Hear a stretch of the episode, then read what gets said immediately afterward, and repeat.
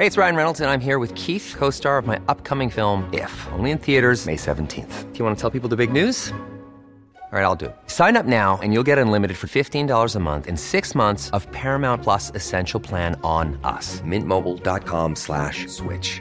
Upfront payment of $45 equivalent to $15 per month. Unlimited over 40 gigabytes per month. Face lower speeds. Videos at 480p. Active Mint customers by 531.24 get six months of Paramount Plus Essential Plan. Auto renews after six months. Offer ends May 31st, 2024. Separate Paramount Plus registration required. Terms and conditions apply if rated PG. Hey, it's Danny Pellegrino from Everything Iconic. Ready to upgrade your style game without blowing your budget? Check out Quince. They've got all the good stuff shirts and polos, activewear, and fine leather goods, all at 50 to 80% less than other high end brands. And the best part? They're all about safe, ethical, and responsible manufacturing. Get that luxury vibe without the luxury price tag. Hit up quince.com slash upgrade for free shipping and 365 day returns on your next order. That's quince.com slash upgrade. The Telegraph. The Telegraph. Podcasts.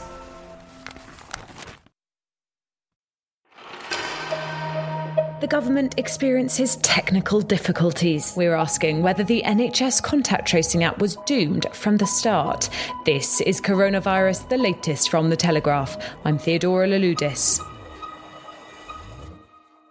all eyes were on the Isle of Wight when it became the first part of the UK to trial a contact tracing app in mid May. The smartphone app that uses Bluetooth to tell users whether they've come into contact with someone confirmed to have the virus was set to be part of the track and trace system originally mooted as the UK's way out of the lockdown. The Prime Minister pledged an unrivaled contact tracing system, then intended to include both human traces and an app, by three weeks ago. We will have a test track and trace operation uh, that will be world beating, and yes, it will be in place. It will be in place by June the 1st. The UK does have what the Health Secretary's repeatedly called an army of human contact tracers, but the app is still nowhere to be seen. And this week, the government performed an abrupt U turn on its contact tracing technology. The app it was developing with NHSX, the Health Services Research Wing, is now set to be replaced with an app built using technology developed by Apple and Google. But what's so different about Apple and Google's system? Is it the only way forward? And what can we learn from other countries' apps? To discuss it, I'm joined by Matt Field, who covers technology for The Telegraph, and Mike Wright, our social media correspondent.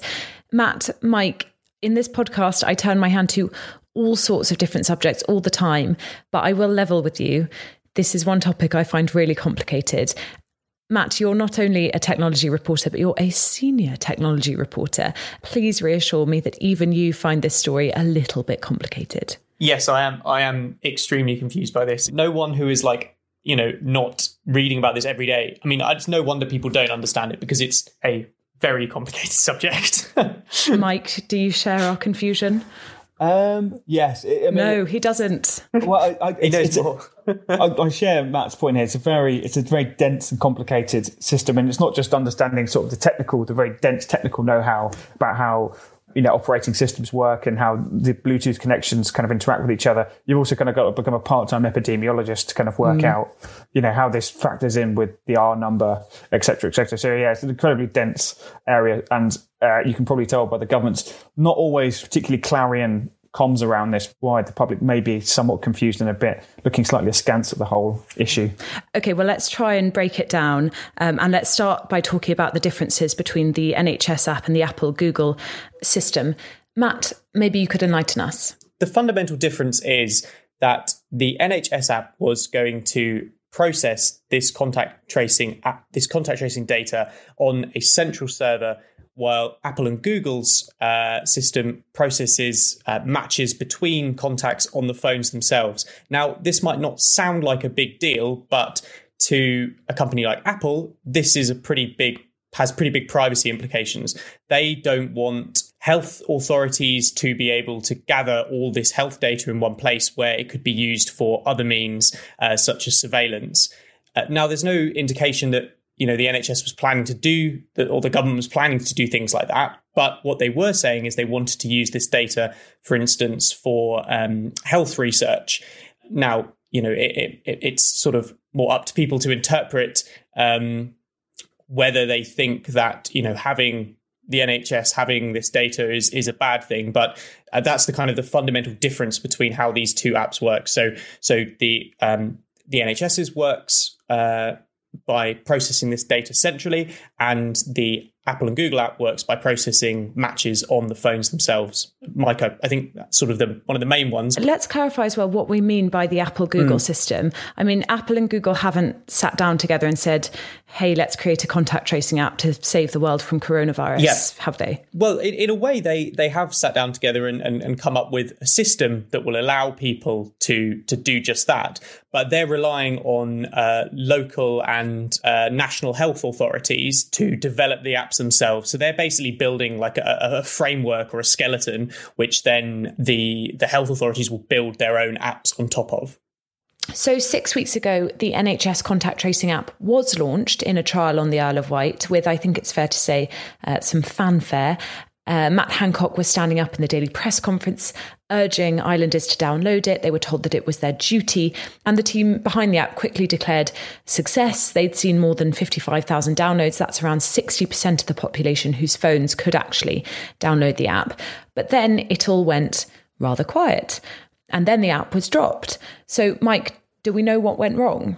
Yeah, so so initially with the Isle of Wight test, as with many kind of app kind of tests, there were teething problems at the beginning. So residents on the island were complaining that some of them were getting bombarded with notifications by the app. Also, some uh, Android users were saying that they couldn't get the app to work on their phone. Uh, NHSX, the digital wing of the NHS, uh, quickly kind of ironed out some of these early teething problems, but then it, it was kind of struck by more problems a few weeks later when they tried to update the symptoms uh, that the app was showing for COVID 19 to include NHS guidance that it could also lead to a loss of smell and taste. Um, again, though, these were kind of these were problems, but these are problems that could have probably been sorted out in later, later iterations and versions of the app which the NHS was developing. But what we learned yesterday was that the fatal blow really to the app was that they quickly learned in tests that it barely worked on iPhones. And this was because of the way Apple's operating system worked. It kind of pushes the app into the background when it's not open, meaning that the app was kind of asleep and missing uh, upwards of 96% of contacts, which you know is a catastrophically uh, high number of contacts to miss. So basically, essentially making the app redundant. Um, and the government is and that essentially was what convinced the government in the end to switch over to the Apple and Google model, uh, with the government and Matt Hancock, the health secretary, saying yesterday, essentially laying the blame at Apple's door, saying, well, it's because of these technical issues that Apple was unwilling to kind of change or resolve. Of course, we've been testing Google and Apple's product too. And as we did this, we found that it does not estimate distance well enough. Measuring distance, of course, is mission critical to any contact tracing app. So as it stands, our app won't work because Apple won't change their system, but it can measure distance. And their app can't measure distance well enough to a standard that we are satisfied with. Apple did actually come back to Matt Hancock over those claims that their system can't detect distances accurately enough, saying that they saw no issue there. Um, they also said that the government hadn't actually asked to work together with them. But on the NHS app, isn't this something that we should have known earlier? There are plenty of other countries, Australia, Denmark, Italy, they've all ditched their centralized apps in favor of the decentralized one supported by Apple and Google. We're not the first country to to have come across this problem. I, I, I think the short answer is yes, we knew about it a long time ago. But Mike, you can elaborate. yeah, no, it's, it's, true. I think I think a, a, good sort of parallel here would be Germany, um, which started as the NHS did, building its own app, but then in, in late April they ran into this same, pretty much the exact same problem with the Apple uh, using Bluetooth on Apple phones, um, and that caused them to change tack then and there and switch over to the Apple and Google model. And Google, uh, sorry, Germany released their app on Tuesday, and I think in the first day had 6.5 million downloads. So, wow, you know, there is a question, you know, uh, f- over the government as to why they persisted so long with a technical issue that other company- countries have run into and found insurmountable. Matt. And, and France have had the same issue as well. And they, for a long time, were trying to sort of uh, you know demand Apple makes changes to how its software works. Uh, the, clearly, you know, the US tech giant was not going to do that. Yes, I don't know about you, but if you've ever tried calling Apple's customer service, that doesn't bode well for France. um, I suppose the real failure here is that we didn't look up, as it were. Well, I was I was going to say, and it seems like internally there were some divisions between maybe some of the technical folks who believed that you know we could come to a solution to this, uh, and the politicians who maybe eventually lost faith in them. I think it's also important to note that even with the Apple and Google system, we're still not sure this technology is actually ever going to work properly. There's a lot of technologists who are extremely skeptical that Bluetooth can be used effectively to measure distance. There's a study out today which suggests that even the Apple and Google system might be missing huge numbers of potential contacts. So I think, um, uh, you know, the government has clearly missed a step here, but I think we've got to be careful before kind of claiming that Apple and Google are going to come up with a magic bullet that that we failed to, because I think there's a lot of technical problems that are that are going to be quite difficult to solve. Do we have any idea about how much this has cost us uh, along the way? And as you say, we, we, haven't found the solution yet. But the development of an app, this app so far has taken months.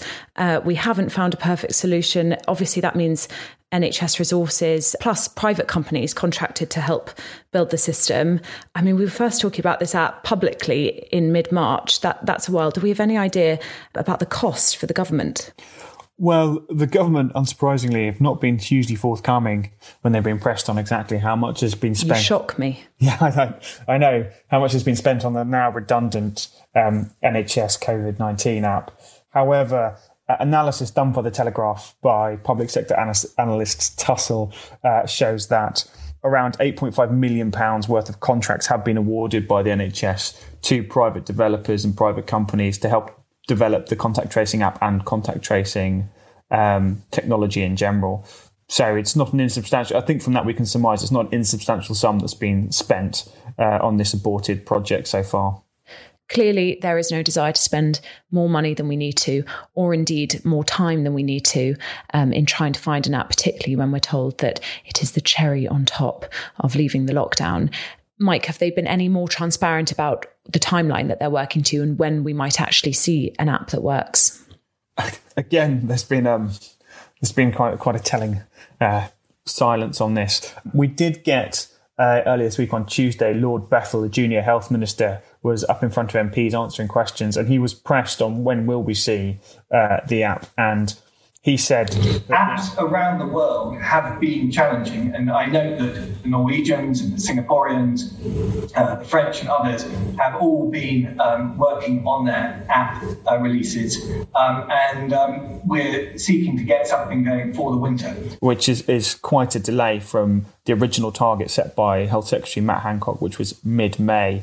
What we were hearing yesterday as well uh, is that um, as well as having to now kind of build the app pretty much uh, from scratch now with Apple and Google. Because as Matt was saying, it's a skeleton they've got. They have to kind of flesh out and build a new kind of NHS app on top of that. And Matt Hancock was saying yesterday that one of the things he wants to do is find a way to kind of take the, the, the, positives from the NHS app, such as it was much more accurate at measuring how far apart people were when they had contact, and sort of integrate that into the Apple and Google system. So it sounds like they've got a fair amount of work to do. But one thing that was uh, we were sort of hearing yesterday, which is, is, quite a stunning kind of admission from the government, is that they could eventually just release the app without any Bluetooth contact tracing component to it. Just ditch that whole part if it gets too difficult. And as Matt was saying, if it just, even with the Apple and Google version, if it's not accurate enough, if it's not doing the job, they could just junk that whole section of the app and just have it as what they're calling a companion app to the contact tracing system, where that would be an app that just gives you information about symptoms um, and shows you, tells you where you can get a test if you are, if you do think you may have COVID 19 symptoms. Would they still call it a contact tracing app? It doesn't involve much contact tracing. Well, they've quite cleverly named the app. Uh, the, well, the NHS app was called just at the NHS COVID 19 app. So they've given themselves ah. some branding wiggle room there should they decide to completely change the core function of the app. oh, that's, that's astounding. I mean, it's, it's an app, sure. It's not app. but let's talk about privacy because that is a really important issue here and something that we haven't spoken about. There have been concerns all along about the privacy implications of entering your data into any of these app systems. And there was a time when we thought that privacy issues might be the stumbling block in the NHS app. If we do end up with the Apple Google system, that one's seen as more private, isn't it, Matt? It, I guess with privacy, you know, it's quite. Uh, it's quite. It can be quite an abstract topic, but the, the, the, kind of the big fear of privacy advocates is that the way the NHS w- was planning to gather this data was that it would all be in like a centralized um, data store. Now, all of that data would be anonymous, but their kind of fear was that you know either you could find ways to um, de-anonymize this data, or it could be used, you know, stored for years for, for up to twenty years uh, they're kind of big fears, and, and, and Apple is a company that is you know hugely ob- obsessed over privacy, at least when it suits it. Was that you know th- this could lead to mission creep? The the kind of then the logic is that you know if this data is stored on phones and it never leaves the phones, you you then have a much more private system. I suppose you know it's up for debate whether one believes that Apple was was is doing this because um, you know it believes so stringently in the in the privacy aspects, or, or if it might be something else. Just um, sort of two kind of uh, points, just to complement what, what um, Matt's very good summation there, um, but maybe to give the perspective kind of from the NHS or the government side at the beginning. And what they said is it wouldn't be fully invasive kind of data about people. They were going to anonymize it. And the main thing that you would be handing over would be your postcode. So what they would see essentially was this person has symptoms, they have tested positive, and this is roughly where they are. And what the NHS was saying was that data could be invaluable. And especially if you go back and think about the perspective of um, the government in February and March when a lot of these key decisions were being made, where we didn't know much about COVID, we didn't know how it was spreading. Um, there was a real there was a real value seen in having a database that could tell you sort of minute by minute how and where this virus was spreading. Um, and what they were envisioning was that after the full lockdown, um, that this data would then help the government kind of impose mini lockdowns, mini localized lockdowns to avoid shutting down the entire country with all the sort of catastrophic economic consequences that that entails. And the kind of the arguments that were being made at the time was that, you know, the NHS already has a lot of your medical records, has a lot of very sensitive medical data. We're not asking for a lot more. And this anonymized data could play a vital role in kind of helping the country combat uh, coronavirus and the spread of coronavirus, but also helping the NHS understand how it spreads. So there was kind of an argument to be made, but I think one of the fears that one of the things that kind of um, fueled fears as we went along is the government weren't enti- weren't entirely forthcoming about exactly how the data would be handled, some of the security questions about it, and then as we found out a couple of weeks ago, you know, some of this data they were planning to hold for up to 20 years. So there were big questions that, that were hanging over this data, uh, how it would be used and how it would be stored and protected, uh, especially if it's going to be held for decades, essentially. Mike, you told us at the start of this episode that in order to work out quite how useful an app like this would be for the UK, you have to become a part time epidemiologist. So, with your part time epidemiologist hat on, if we crack it, how useful is it likely to be? Yes, I think what's important is to understand the context epidemiologically around this app. It hasn't been made in a vacuum. It's not, not just a bunch of developers sat, you know, in an office in NHS, in the NHS somewhere trying to create this app. As the epidemiology, as the science around coronavirus has shifted, that has also influenced the decisions being made around the app. And I think at the beginning, you know, we were in the peak. It was a frankly quite a terrifying time for the nation. We did not know a lot about this virus. And so um, a lot of what informed the app was this idea that it could a play it could play a really key role because you know because of the speed at which coronavirus spreads in breaking that transmission and it could be one of those kind of marginal gains it was never mooted as a silver bullet but it could have been a vital tool mm. i think now we've learned more about the way coronavirus spreads so one one key thing that's probably having an impact i would say is that we're learning far more people are probably spreading the disease asymptomatically. And if they're not showing symptoms, that does reduce how effective contact tracing can be because without symptoms and positive tests, you, you don't have the, the starting point for a contact tracing system. And so when the government has said that it's moved from being, the app has moved from being the cake, as it were, they seem to be quite enamored with baking metaphors. And it's now, it went from the cake to the icing on the cake, and now it's the cherry on the, the cherry. icing on the cake. Um, I think what they're saying is that, as well as the technical problems with the app, the epidemiological landscape has shifted. And so it is seen as less important compared to your normal human, you know, hammering the phones type contact tracing. The rest of the coronavirus latest news. The UK's COVID 19 alert level is to be downgraded from four to three, meaning transmission is no longer high or rising exponentially. This means the epidemic's in general circulation, but experts are warning it isn't over yet. Health Secretary Matt Hancock described it as a big moment for the country. The government's promised schools will open to all children in September. Education Secretary Gavin Williamson said signs the virus was receding meant ministers could look at making sure every child returns to school. It could see current classroom bubble sizes expand, so groups of more than 15 children could interact at any one time. Britons could enjoy overseas holidays without having to quarantine on return from the 4th of July. Boris Johnson is expected to announce that agreements have been made for so called air bridges with a small number of countries with low levels of the virus. People could only travel with members of their household or support bubble unless social distancing rules are eased before July. Government sources told The Telegraph the list of countries is likely to include France, Spain, Greece, and Portugal. To read more on any of those stories, click on the links in the show notes to this episode. And if you're not already a Telegraph subscriber, listeners can get 30 days completely free at telegraph.co.uk slash audio. If you want to get in touch, you can email coronaviruspodcast at telegraph.co.uk or you can find me on Twitter. It's at T underscore Louloudis.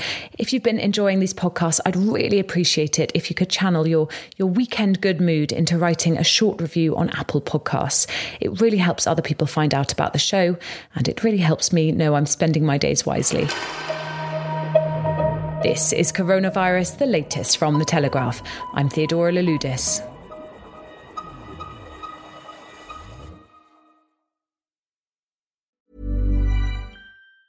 Hi, I'm Daniel, founder of Pretty Litter. Did you know cats tend to hide symptoms of sickness and pain? I learned this the hard way after losing my cat, Gingy. So I created Pretty Litter, a health monitoring litter that helps detect early signs of illness by changing colors, saving you money and potentially your cat's life. Pretty Litter is veterinarian developed, and it's the easiest way to keep tabs on your fur baby's health right at home. Go to prettylitter.com and use code ACAST for 20% off your first order and a free cat toy. Terms and conditions apply. See site for details. Hold up. What was that? Boring. No flavor. That was as bad as those leftovers you ate all week. Keke Palmer here, and it's time to say hello to something fresh and guilt-free. Hello Fresh. Jazz up dinner with pecan-crusted chicken or garlic butter shrimp scampi. Now that's music to my mouth. Hello Fresh. Let's get this dinner party started. Discover all the delicious possibilities at hellofresh.com.